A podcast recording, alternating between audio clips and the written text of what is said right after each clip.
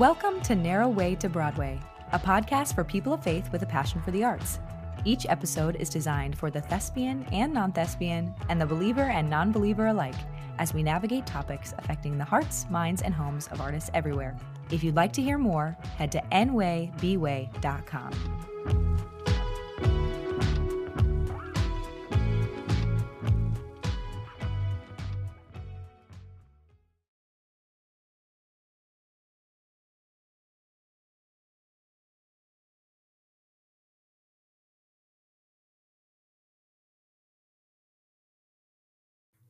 Hello, hello, Narrow Way to Broadway. Um, I am so excited to be with you today. I'm. Um, this is so fun. I love doing these talkbacks. This is something we introduced in season four, so last season.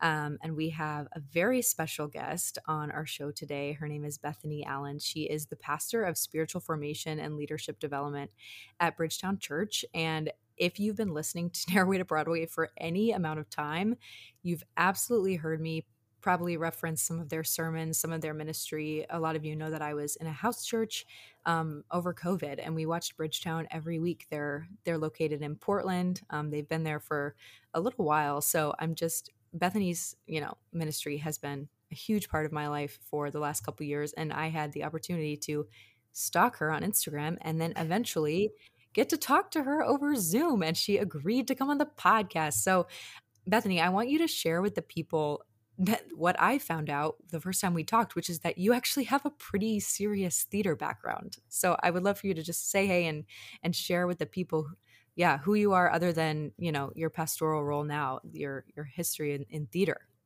Yeah, so happy to. Man, and I'm so happy to be on this podcast. What an honor to get to to join in. I love, I, who knew this? Ex- I didn't know this existed. And then I was like, holy Amazing. crap, I have to listen to this podcast and get it in my life. So thank you for having me. I'm definitely honored to get to be with you. And yeah, I mean, uh, strong history. My mom is a performer and was a baller, you know, prima ballerina back in the seventies. And then um, did, you know, she's a choreographer and did theater for many years. And then that looped us into kind of my sister and I into that world as well. So my mom owned a conservatory performing arts um, when I was younger, and we were part of that. So we did, you know, yeah. all the basics, the tap, jazz, ballet, musical theater classes, acting classes, voice lessons, all of that. And then, um, and then we started doing repertoire theater in our community. So I was doing that yeah. for a few years and um, loved every second of it. And the truth is, it was like, obviously I can see God's hand in it now where I'm like, wow, I'm really prepared to be in front of people and to mm-hmm. share and to speak and to be articulate. I can still hear my acting coach in my head when I'm teaching sometimes. Um, wow. But also I remember a distinct moment where I just um, decided to go this way into ministry and into this kind of kingdom work as opposed to doing theater. So I just have a deep, deep love for Uh, the arts in this world, in this realm. And um, yeah, I think it's still deeply connected to how I'm inspired and how I, um, yeah, how, how even creativity is formed in me as someone who gets to create on a regular basis. So yeah, huge fan. That's so encouraging. I love it. I, it's so fun for me to hear that. It's, it's funny when you watch someone on any kind of like stage or any, who has any platform, it's almost this weird sixth sense where I didn't know for sure, but you can kind of be like, they're they're one of me, like they're one of us. Yeah, you can totally. Just kind of tell from how, you know, articulation or like delivery and stuff like that. So yeah, I spent a year basically watching you and the rest of your team give, yeah, sermons online. And I just remember being like, there's something about that Bethany. She's She's got to have training of some She's kind. She's a trained woman. She's a trained woman, which is so encouraging. I don't know if it's that distinguishable, but uh, I appreciate that. And, you know, it all, it all, you use everything. You use every bit yeah. of what you learned in everyday life. So it's a gift. Yeah, totally. I love it. Well, speaking of, um, yeah, just theater in general, I think I didn't even introduce which show we're going to be talking about. So we got to build this suspense for the last three and a half yeah. minutes while people wait in here. But yeah. we're going to be talking about Dear Evan Hansen today, which is, gosh, I mean, this show is so like complex. Um, yeah. I saw it alone on Broadway with Andrew Barth Feldman playing Evan, who's the kid who won the Jimmy. So I saw like an actual wow. high school high schooler play the role. And it's so interesting. Like, I don't know if you've ever had this experience, Bethany, but when you like see a show by yourself, it's like a very spiritual experience. It was my very senior year in college. So. Yep. And I was like, I, this is like a thin space. So mm-hmm. yeah, I would, when did you, so what has been your experience with the show? Did you see the movie? Like what's, mm-hmm. what's your, yeah, your location with it? Well, I mean, history wise, you know, I mean, it's been a while, around for a couple of years. So it's not, yeah. if you're in anywhere in proximity to any of the theater world, you're like, I know what this is. I kind of know what this is about. And it wasn't until, I think it wasn't, I mean, so I knew the premise and I think it was at the right before COVID or during COVID that I downloaded the soundtrack like you do, because, yeah. you know, you're just like, let me get a hold of this before I actually yeah. see the show. And right. I just fell in love. Like I just was without even seeing it, which is really bad form. Like you should really go see it live and all of that. But we were right on the, you know, I was on the brink of COVID. And so we weren't doing any of that. Um, mm. And I just leaned in to the soundtrack and memorized it. And I'm a huge fan of Ben Platt. So I, you know, just, yeah, from, from beginning to end. Then I just read everything I could and devoured it, and then went and saw the movie when it came out because we were permitted to do that. So I've never seen it right. actually live, which is really um, disappointing. And I know yeah. the movie had lots of negative reviews. I, it was interesting to read and to contrast, but, um, yeah. but the music, I think for me, and the complexity, like you were talking about, there's, there's such a layered effect to this show that mm-hmm. I felt like was so impactful. And you know, you, you said it before, like, but had, had spiritual connotations that I think were and are representing a collective ache and mm-hmm. a specifically generationally an ache, you know? And yeah. so it just, it brought me right in and then connected in yeah. my own life in my own ways, like theater does, and impacted me yeah. in a way that I think brought just more clarity and healing on my yeah. own journey. Absolutely. Yeah. Okay. So Well, let's, I I just want to have you keep going with that. I think the listeners know this. We go moment for moment with these talkbacks. So I'm going to, I'm going to throw the, the ball to you. So tell me okay. about a moment, a lyric, a, a portion of the show that, yeah, that definitely had a spiritual impact or had a spiritual implication on you as you watched it. Yeah. I'm going to start with the lowest hanging fruit for me. Mm-hmm. Um, and then I'll work backwards. So it's actually at the end of the film or towards the end of the film when, um, now I'm going to forget. Oh yes. When Evan, no, I'm trying to remember his mother's name. Um, it was like Heidi or something. When Evan is sitting with his mom at the end and, mm-hmm. um, she's like, everything's coming to light for her, you know, and he's, he's just mm-hmm. totally broken and devastated. And she sings that song, um, So Big and So Small. Do you know? I don't know if you're familiar yes. with it. And um, it was in that. I mean, I was weeping, and I had already been crying the entire show. And yeah. then I just began to weep. My best friend was sitting next to me. She's like, "Oh God, like this is a lot." Like, and she was like, "I'm." She like put her hand on me. She's like, "I know this is a lot."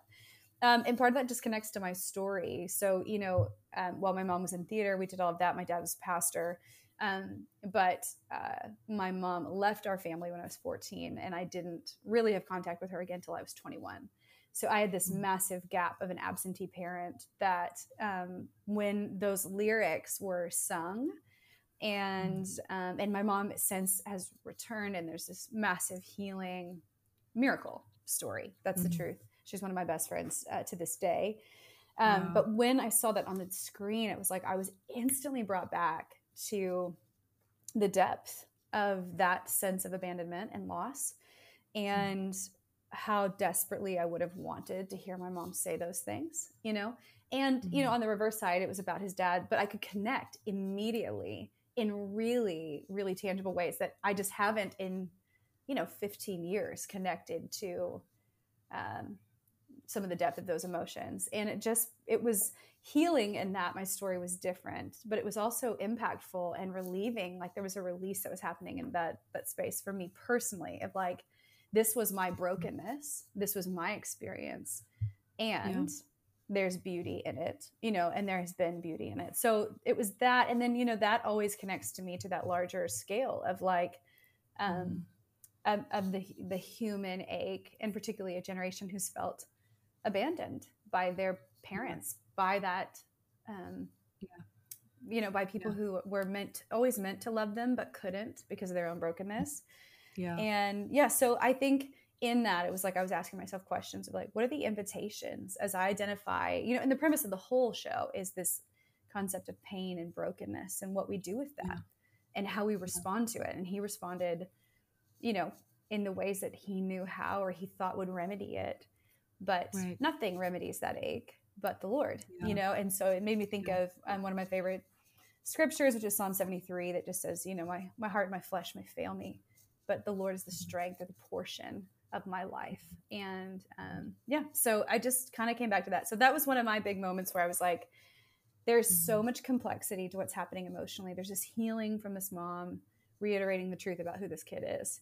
And mm-hmm. this kid is offering up some of his most vulnerable. And I think one of his initial woundings, it's like, it's almost yeah. like we, the, the layers are peeled back and we see the source of his initial belief system about why he believes he's less than, you know, it's because yeah. there's this dad narrative. So it's almost like the gut punch of the whole movie where you're like, that's, there's at least a part of it of why he believes, you yeah. know, why he, how he views himself in the world is connected to this. It started right. a long time ago, you know? So yeah. Well, yeah. Well, and then the lyric, I mean, the lyric that is just like, so, I mean, all of it is so heartbreaking when she sings the song, but I think the lyric that I just remember hearing was um, when she says like, that night I tucked you into bed. I'll never forget how you sat up and said, is there another truck coming in the driveway? Right. A truck that will take mommy away. Yeah. Uh, and yes. I think it's like, it was already starting like this idea yes. of like the normalcy of abandonment or the, of like, this is just this kid's reality, you know? It's yeah. like, oh, okay, well, a truck People came leave. and dad yeah. left. Yeah. So like, is there another one coming? And I think that that actually, mm-hmm. I, I don't know. I don't know how I feel about like all of Pasek and Paul's work. I think sometimes it's kind of basic, but I think in yeah. in this sense, it's the simplicity of like conveying yeah. the actual thought pattern of a child was so spot on. Mm-hmm. Um, and I actually think, and this is a good kind of transition into like kind of the moment that is that is similarly complex, but like ha- totally has to do with this idea of so big, so small, is that it it makes it makes perfect sense that sort of the culmination of this whole show, sort of like the encouragement that we're given at the end is the song like You Will Be Found, which is yeah. interesting because like, you know, you hear that you hear this heartbreaking thing of like, oh, Evan, you know, because of all of these events that happened in his life, the his he feels like this only way out, which you find out later is to like jump out of this tree, you know, and like his whole mm-hmm. idea is like, will anyone come and find me?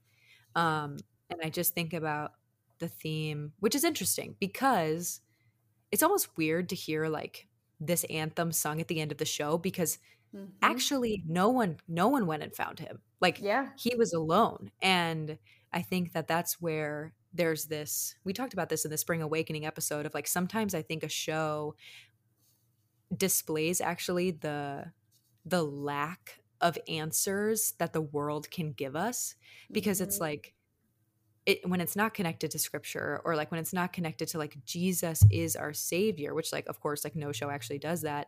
We're left kind of feeling a little bit unsatisfied because you yeah. hear like these anthems of like, yes, he was like abandoned. And then like, he has all this anxiety and he like tries to take his own life and he's never found, no one sees him.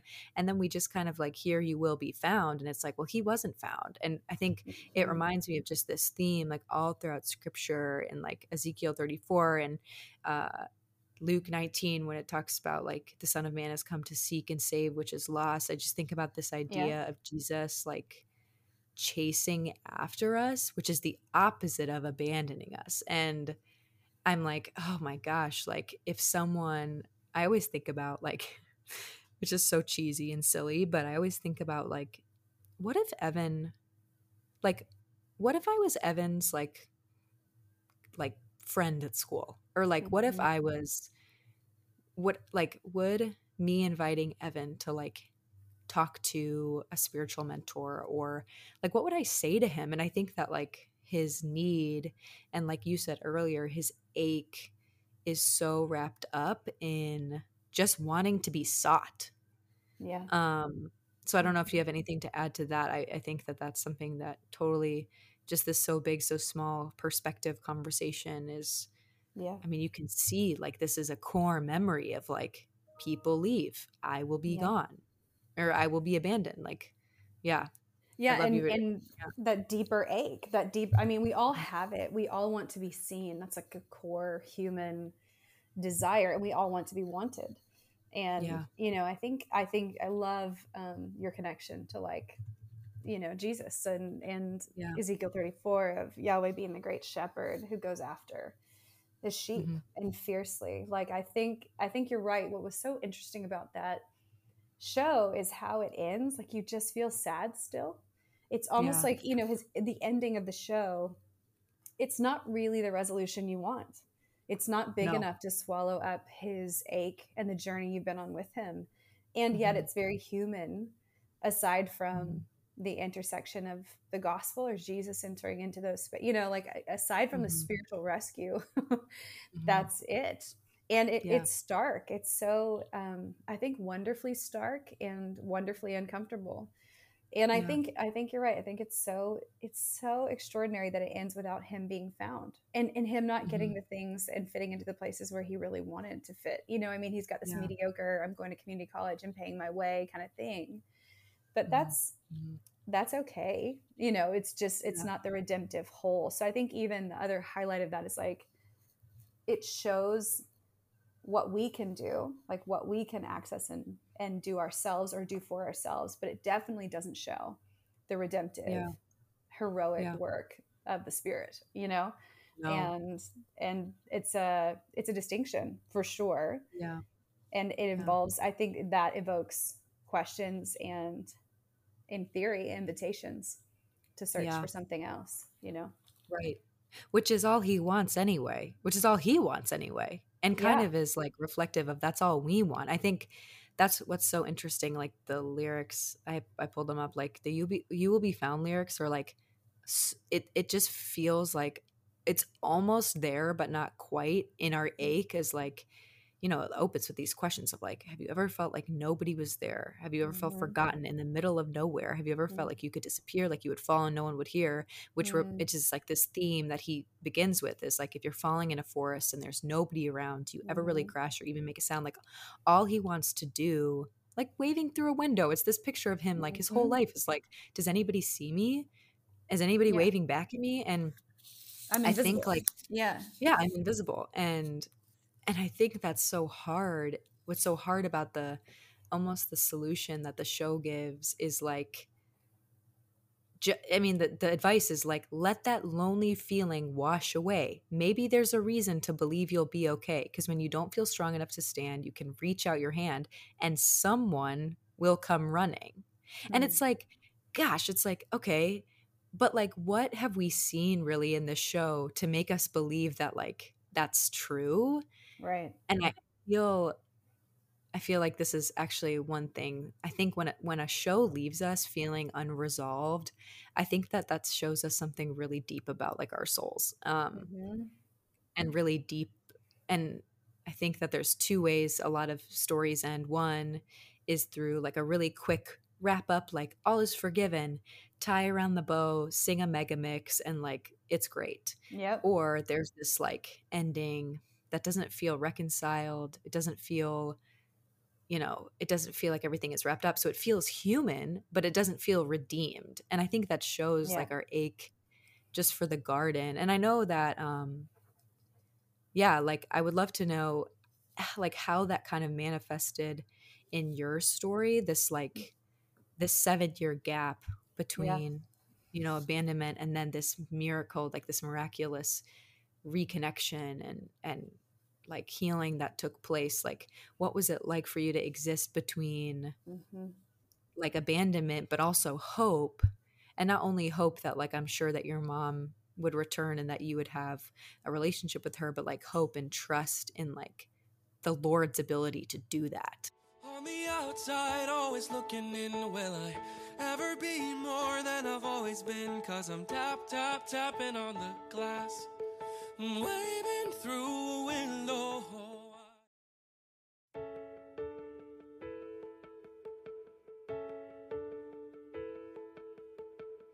I I've learned to slam on the brake before I even turn the key, before I make the mistake, before I lead with the worst stuff. Yeah. Yeah. It's a great question. um, I'll say a couple things come to mind, and certainly I won't, I probably won't be able to include everything. Um, but I think one, it felt that way. So I think, you know, that I love it. It's almost like, you know, this, this You Will Be Found is such a central, you know, it's the crescendo of, mm-hmm. of the show. Mm-hmm. Just like with Les Mis, you have, you know, particular, there's just, there's things that you're instantly, the audience knows, like, we're all here, we're all in this. And I think, yeah. Yeah, I think there's such a reverb of the ache in that. And I think for me, um, you know, a couple of factors existed that were really helpful. In the middle space, because of the kingdom of God and because of the people of God, I wasn't, I was, my hand when reached out in the theor- theme of the lyrics was found. Like, I had a mm. few really strong spiritual mothers who came after me like a force. Wow. And our church community... And it's not typical, you know, we were a mega church and my dad was not the lead pastor, but he was a pastor. Normally for something like that, you're out. You know what I mean? Like yeah. normally, yeah. unfortunately, that's how it's worked. But this, our church family rallied, and it was mm-hmm. like, you're not going anywhere. Um, you're not alone, and we're with you. And I remember even those spiritual mothers saying to me, like, this isn't your whole life. This is a mm-hmm. moment. You've got to decide what to do with it. So already... Yeah. The gift of the community of God was that these women were calling out a future that I couldn't see in the midst of my hopelessness. Like mm-hmm. they were saying, there's like other days coming. And so you've got to mm-hmm. be ready for that. This is a moment. This isn't the whole thing. So how then now shall you live? Um, mm-hmm. And that was, that saved my life. Without mm-hmm. a doubt, I think the presence of the family of God, and it's when and why is like a caveat here, why I chose ministry. Because I said, mm-hmm. if this is the kingdom of God, I want it, and I want to be a part yep. of it, because this yep. is everything. Mm-hmm. Um, so yeah. yeah, so that, that was helpful. I felt all the garbage things that, you know, these characters felt too. You know, you feel yeah. like you have to do that wrestling at an existential and an internal level of like, do I matter? Do I exist in the world? Like, where do I exist yeah. in the world? You yeah. know, your family structure and your place in it has dissolved, and that that's people are impacted in, you know, in that way a million times a day through a million different set of circumstances. But mm-hmm, mm-hmm. it was pretty, there were hopeless moments to the degree that there was pain and loss and devastation. And yeah. the paradox of the kingdom is that because the Lord loved me, because he loves mm-hmm. me, mm-hmm. even in the bleakest moments. And I mean like biting down on a pillow, weeping and sobbing yeah. at night, hoping my dad won't hear me. Um, mm-hmm. and crying out to God for mercy, I, you know, there was still the withness of God. And yeah. that told me like that not only could my circumstances change, but that they were yeah. changing, but his presence, his presence changed something about who I am and my reality. Yeah. And so there was an assurance right. there, but You right. you still have to, you know, the thing you can't ignore is the reality of your human side. So the human flesh part of you is like, I'm dying. And yeah. then there, you know, and then the spirit part is the buoy that says like, there's mm. more than this.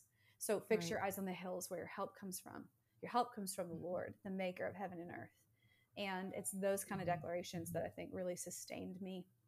I, I learned the Psalms in a way that I, um, just never had in that season. And I just clung yeah. to the words of David in desperation and in moments of joy, and in the expectation that the same God I was talking about or reading about in these petitions from the writer of the Psalms, like, is the same God who could rescue my mom. And, yeah. you know, and, and, you know, it reframed what is most important, which I also think yeah.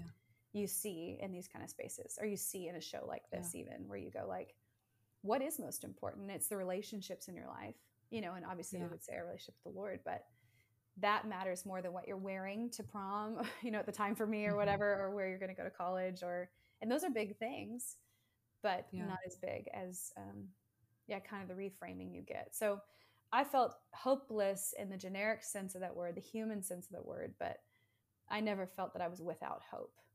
And mm-hmm. so I think I could, I could relate in, in a way that this show really brought me back to my trauma. That's the, yeah. I mean, I wrote it down earlier, just like his trauma and, you know, all that was birthed out of that trauma, particularly his anxiety. Um, yeah, was something was, and I think is relatable to everyone who watches the show. Yeah. Yeah. That's so true. You were found. I mean, you were just sought. Yeah. Like the promise, that promise was like true for David and it was true for you. That's mm-hmm. like so amazing and powerful. Mm-hmm. Um, yeah. Like your hand was met with like the hand of the Lord. I think that's like so amazing. Um, yeah. It was massive. Okay. I'd love to know if you have a second moment. Yeah. I do. Give I mean, me a moment. This one I'm, this one I'm debating about um, because we've kind of hit on some of it. Mm-hmm. But um, let me see if I can if I can decide which one. Can I just be? Is this does this have to be intellectually wonderful, or can it just be a moment that I was like, oh, I can relate. This is no, personal. Dude. Can I go there? Yeah, I, go there. What are the What are the listeners going to do? They may just turn have to turn it off. I don't know. I think I had the one of the distinct, distinct moments for me was that if I could tell her, you know, ah. when Ben Platt is singing uh, to Zoe or whatever, and they're in her room, and um, yeah, I think, or no, they're not. They're in the kitchen. I think it's that one. Yeah, they're in the kitchen. Is that what it is? Mm-hmm. Yeah. I mean, yeah. obviously, like the Only Us Two is cute and wonderful, but right. yeah, if I could mm-hmm. tell her, I think, I think in in the way that I was impacted by that one in particular, that moment for me was. I've felt that way a lot in my mm-hmm. life as a, you know, as a woman in the kingdom of God, where there, and not even just in the romantic sense, but in other ways of like, if I could just tell someone what I really want to tell them, you know, if mm-hmm. I could, you, I think we all feel the limitations of like our ability to tell people what we want to truly say to them.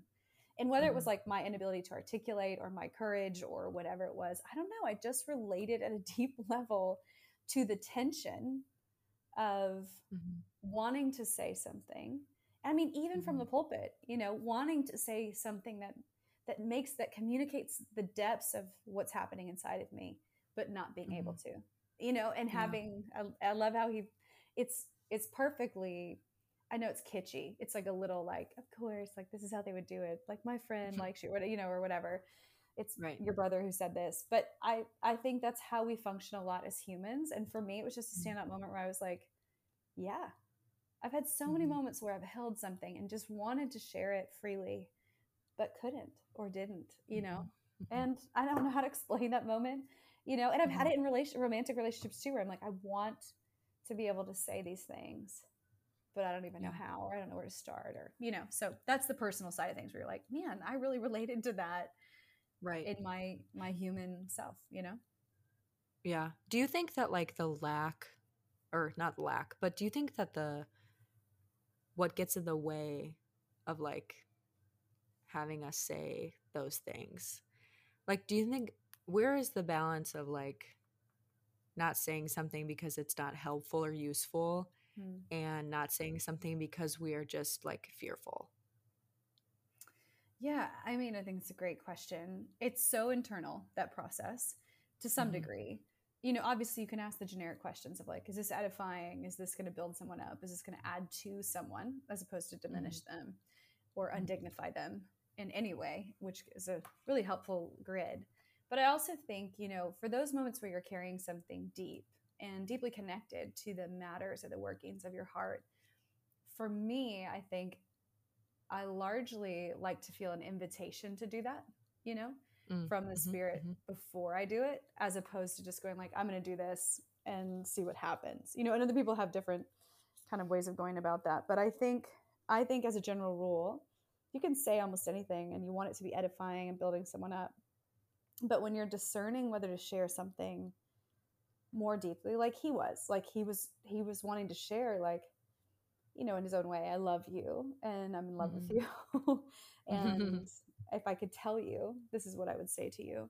I think in yeah. those moments in particular, at least for me at this point in my life, it's like, do I have an invitation to do that? You know, cause yeah.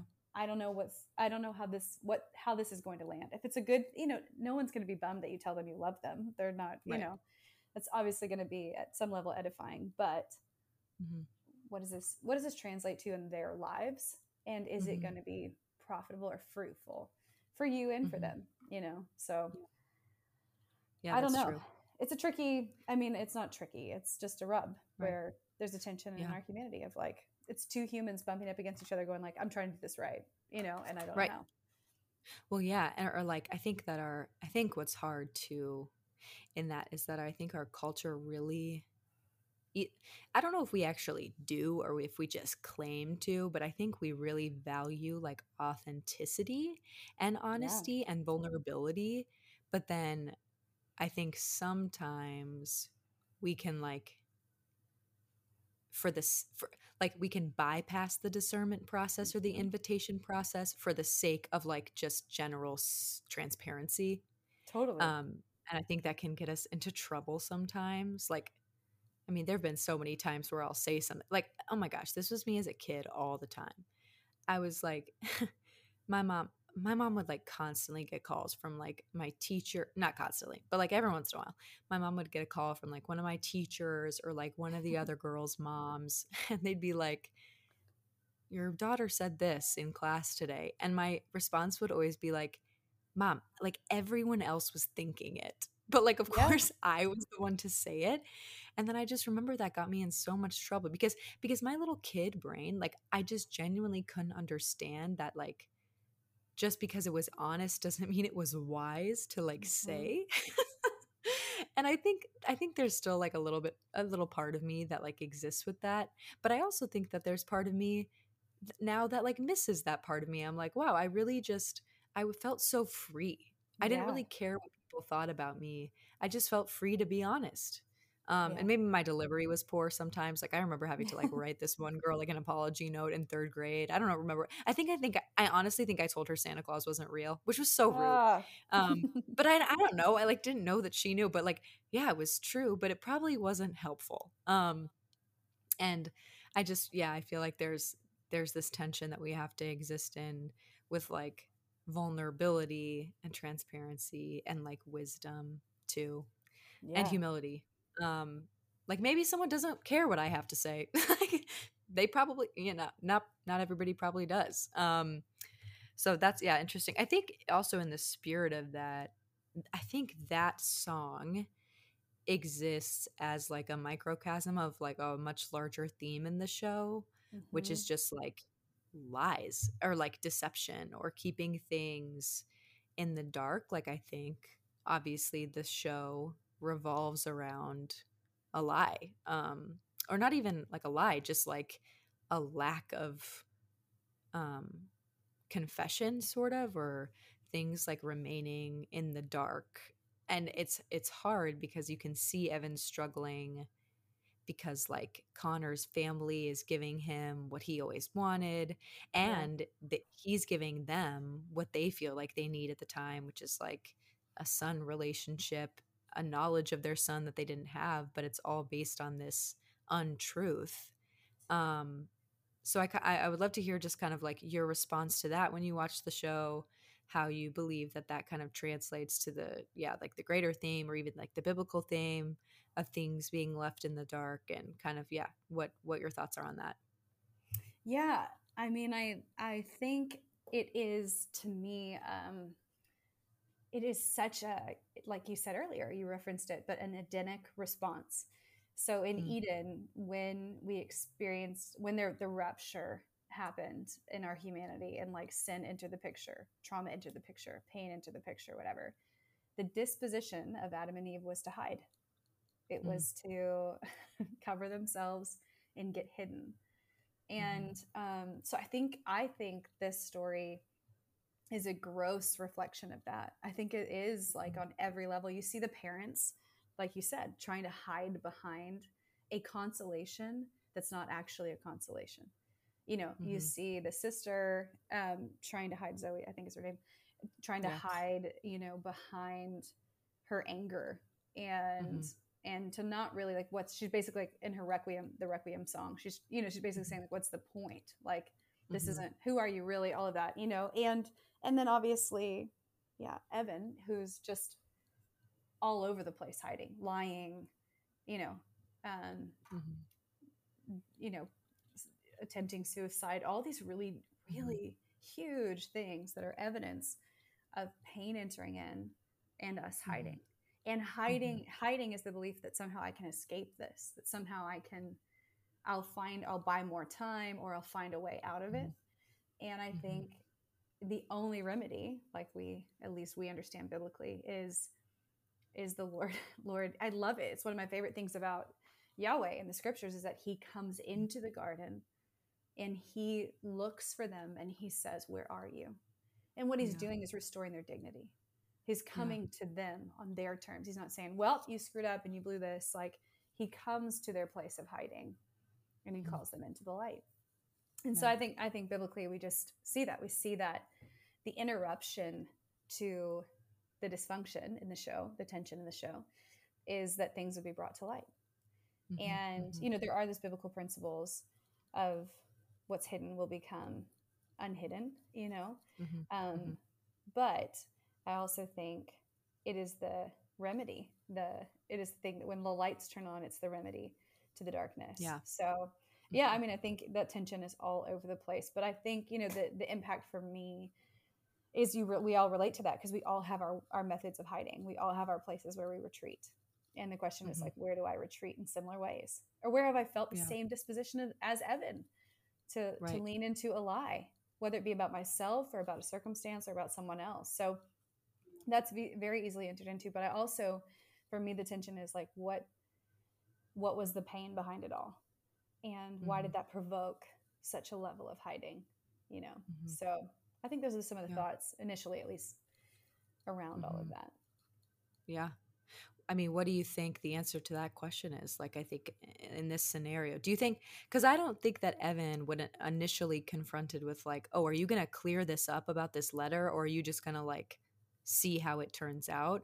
I don't think he was sitting there being like, oh, but if I lie about it, maybe I'll get like a parental relationship that I totally. want. I think he was, I think he probably had a lack of confidence or like some fear. Like, what do you think was that initial like mm-hmm. bend or temptation towards deception?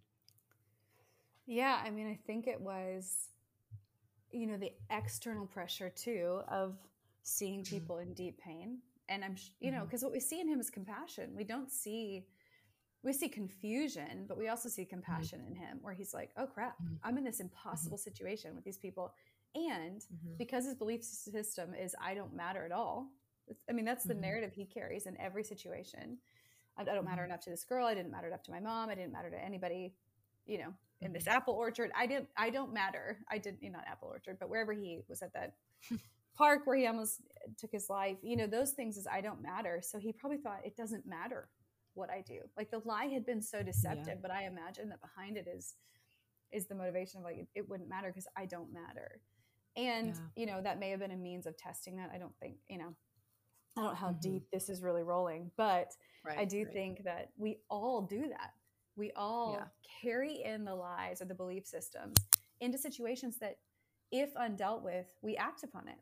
So mm-hmm. what do they, what does he do? Like the, the thing is to go after the thing, the root of it all, you know, the root yeah. of his anxiety, the root of his pain, the root of his hiding, the root of mm-hmm. these dysfunctions that he's picked up. They're mm-hmm. all survival mechanisms and they're all yeah. him in some way.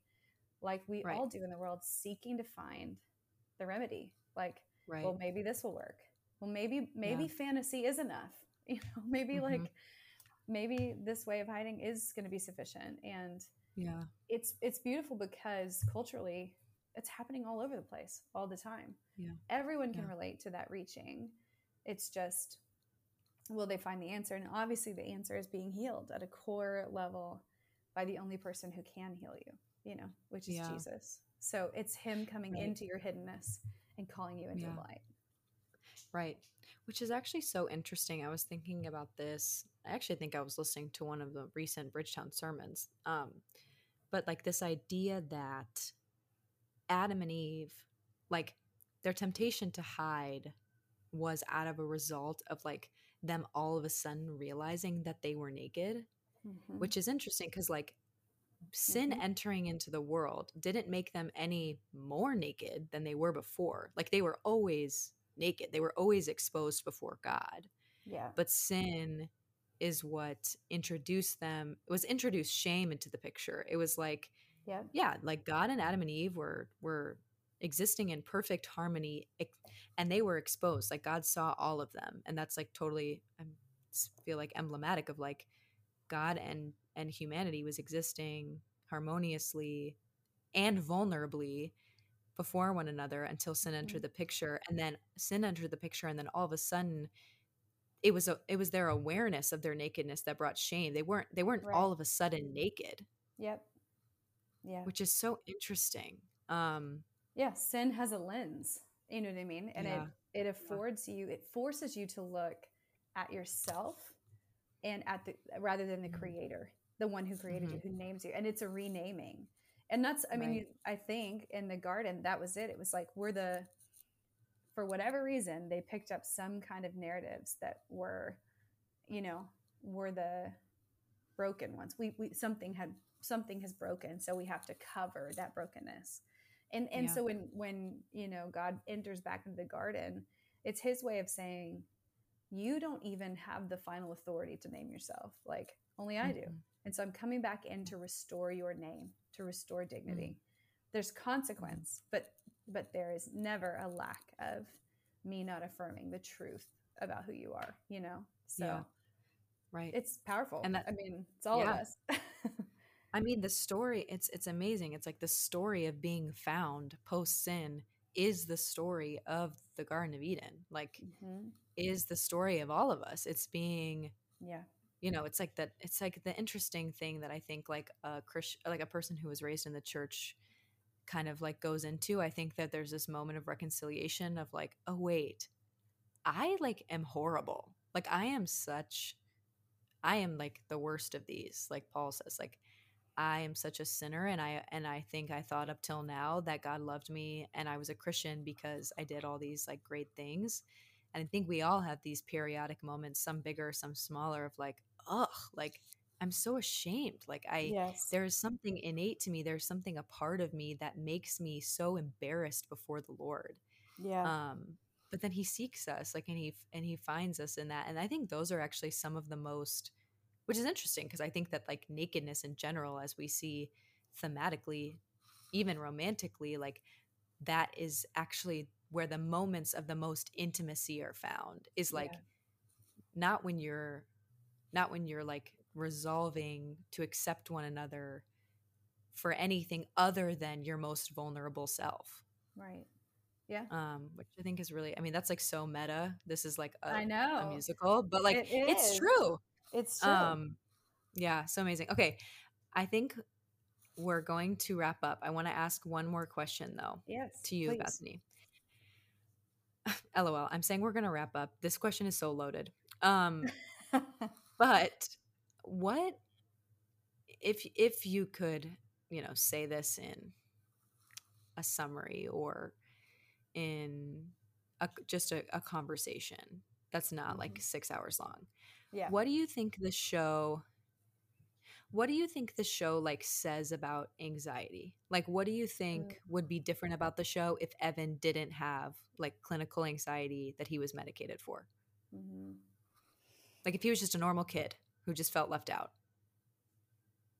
Yeah. I mean, you know, I think the, and I want to be careful here because, you know, we all experience anxiety. All of us do at some mm-hmm. level. It's mm-hmm. born out of fear. It's born out of a detachment from the reality of the kingdom of God. Like it is. And I mean that, I don't mean that as an indictment. I mean that as mm-hmm. like, this is part of the real world that we live in. And it's yeah. about us mm-hmm. continually integrating mm-hmm. what the truths are from the kingdom. It's hard work to do. So I don't know. I think, you know, one of the things that comes to mind is that anxiety, you know, we know this psychologically and we know this just relationally, that when we're anxious in relationship, we, our speed is very different, you know, our mm. reaction and our pace in pursuing, in being curious and trying to cover ourselves up and surviving, it changes, mm. you know, anxiety mm. drives up um, our pace. And that then leads to question, you know, decisions being made or reactions driving a narrative as opposed to a deeper response to something. It just moves us faster. So when I think about it in this context, it's like, what if Evan didn't have anxiety? Would he have been slower? You know, would he have had access more to his person when confronted by Connor's parents and said, like, mm-hmm. wait, you know, as opposed to being driven to go like, oh, I got to make a decision. I got to pull, I got to pull the trigger. What do they need? What, you know, mm-hmm. there's a speed to it that I think would have changed the game. It, it would change yeah. how he entered into the spaces he was confronted with. And I think mm-hmm. that's a reality, you know, um, mm-hmm. there's invitations all over the scriptures not to be anxious, but we all know it's a, yeah. it's a deep work, or to cast our anxiety onto God. It's a mm-hmm. deep work to do. But I think the invitation is there because God knows it's real, because God knows in this world, in his words, we'll, we'll have tr- these troubles. And so what do we do with these things? You know, we aren't anxious about anything, but he says we're to pray about everything. And all of that is pace language to me. All of that is about the pace we're meant to keep.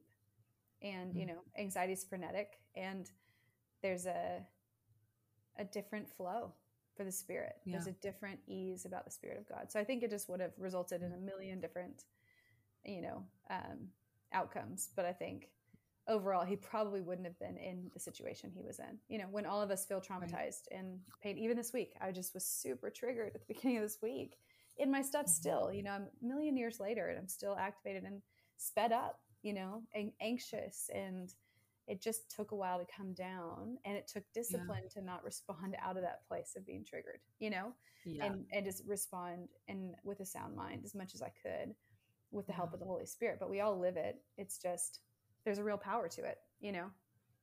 Mm-hmm. Yeah, that's true. I never thought about it that way. I've, well, I probably had, but like just the pa- the pace of the Spirit of God, or the, um, yeah, just the, the speed with which God often deals with us and yeah. in us, I think is, yeah, like you said, a deep work probably requires, and not to say that God can't like change a heart immediately. I think he, he can, he, his, sure. his Spirit can do that. And that's a whole like different way to testify to the goodness of God.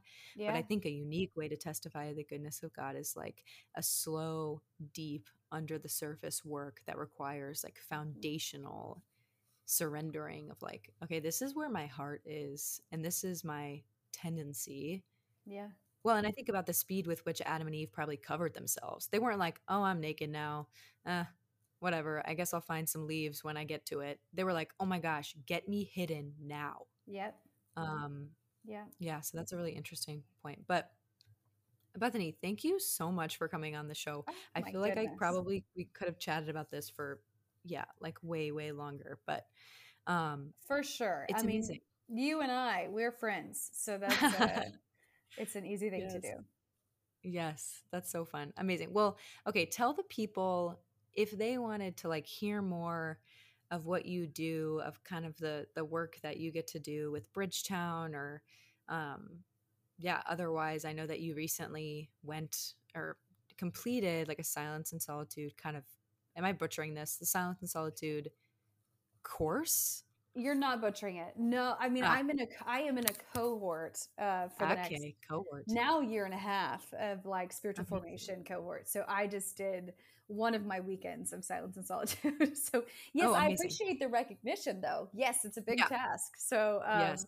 yeah, so I'm, I'm doing that. That's like a continual work I'm doing, just because I need it and I want to be faithful and I want to go deeper with Jesus. But yeah. yeah, I mean, I am, you know, I'm here at Bridgetown, and so much of what we're rolling out in the fall as it pertains to spiritual formation and integrating leadership development for our leaders, and then teaching occasionally on Sundays. I'll be teaching the next few weeks.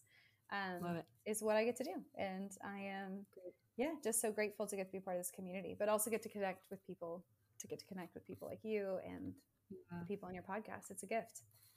Amazing. You're a gift to us. Well, thank you so much, Bethany. We look thank forward you. to watching and listening to more of your work and hearing all of that good, good voice and speech training that you've gotten over the years. yeah. I mean, honestly, the articulation's tough these days because my brain is completely kaput at this point. So no, anyway, no you're good. Just, I'll, I'll work on the diction and be sure to be uh, as theatrical as I possibly can. Fantastic. Oh, we can't wait. Well, thank you so much again, Bethany. We yeah, love you, you and we'll talk to you soon. Okay.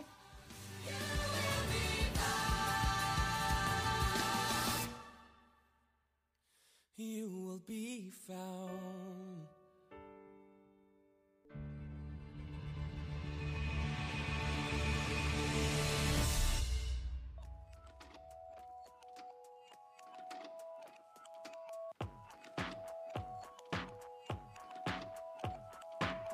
Thanks for listening to this week's episode of the Narrow Way to Broadway podcast. If you enjoyed, please subscribe, leave us a review, and share this episode with your friends. We release new episodes every week. To keep up with what we've got going on, you can follow us on Instagram at N W A Y B W A Y and head over to our website, N W A Y B W A Y dot com, for even more resources to help equip you as followers of Jesus and artists. We'll see you next time.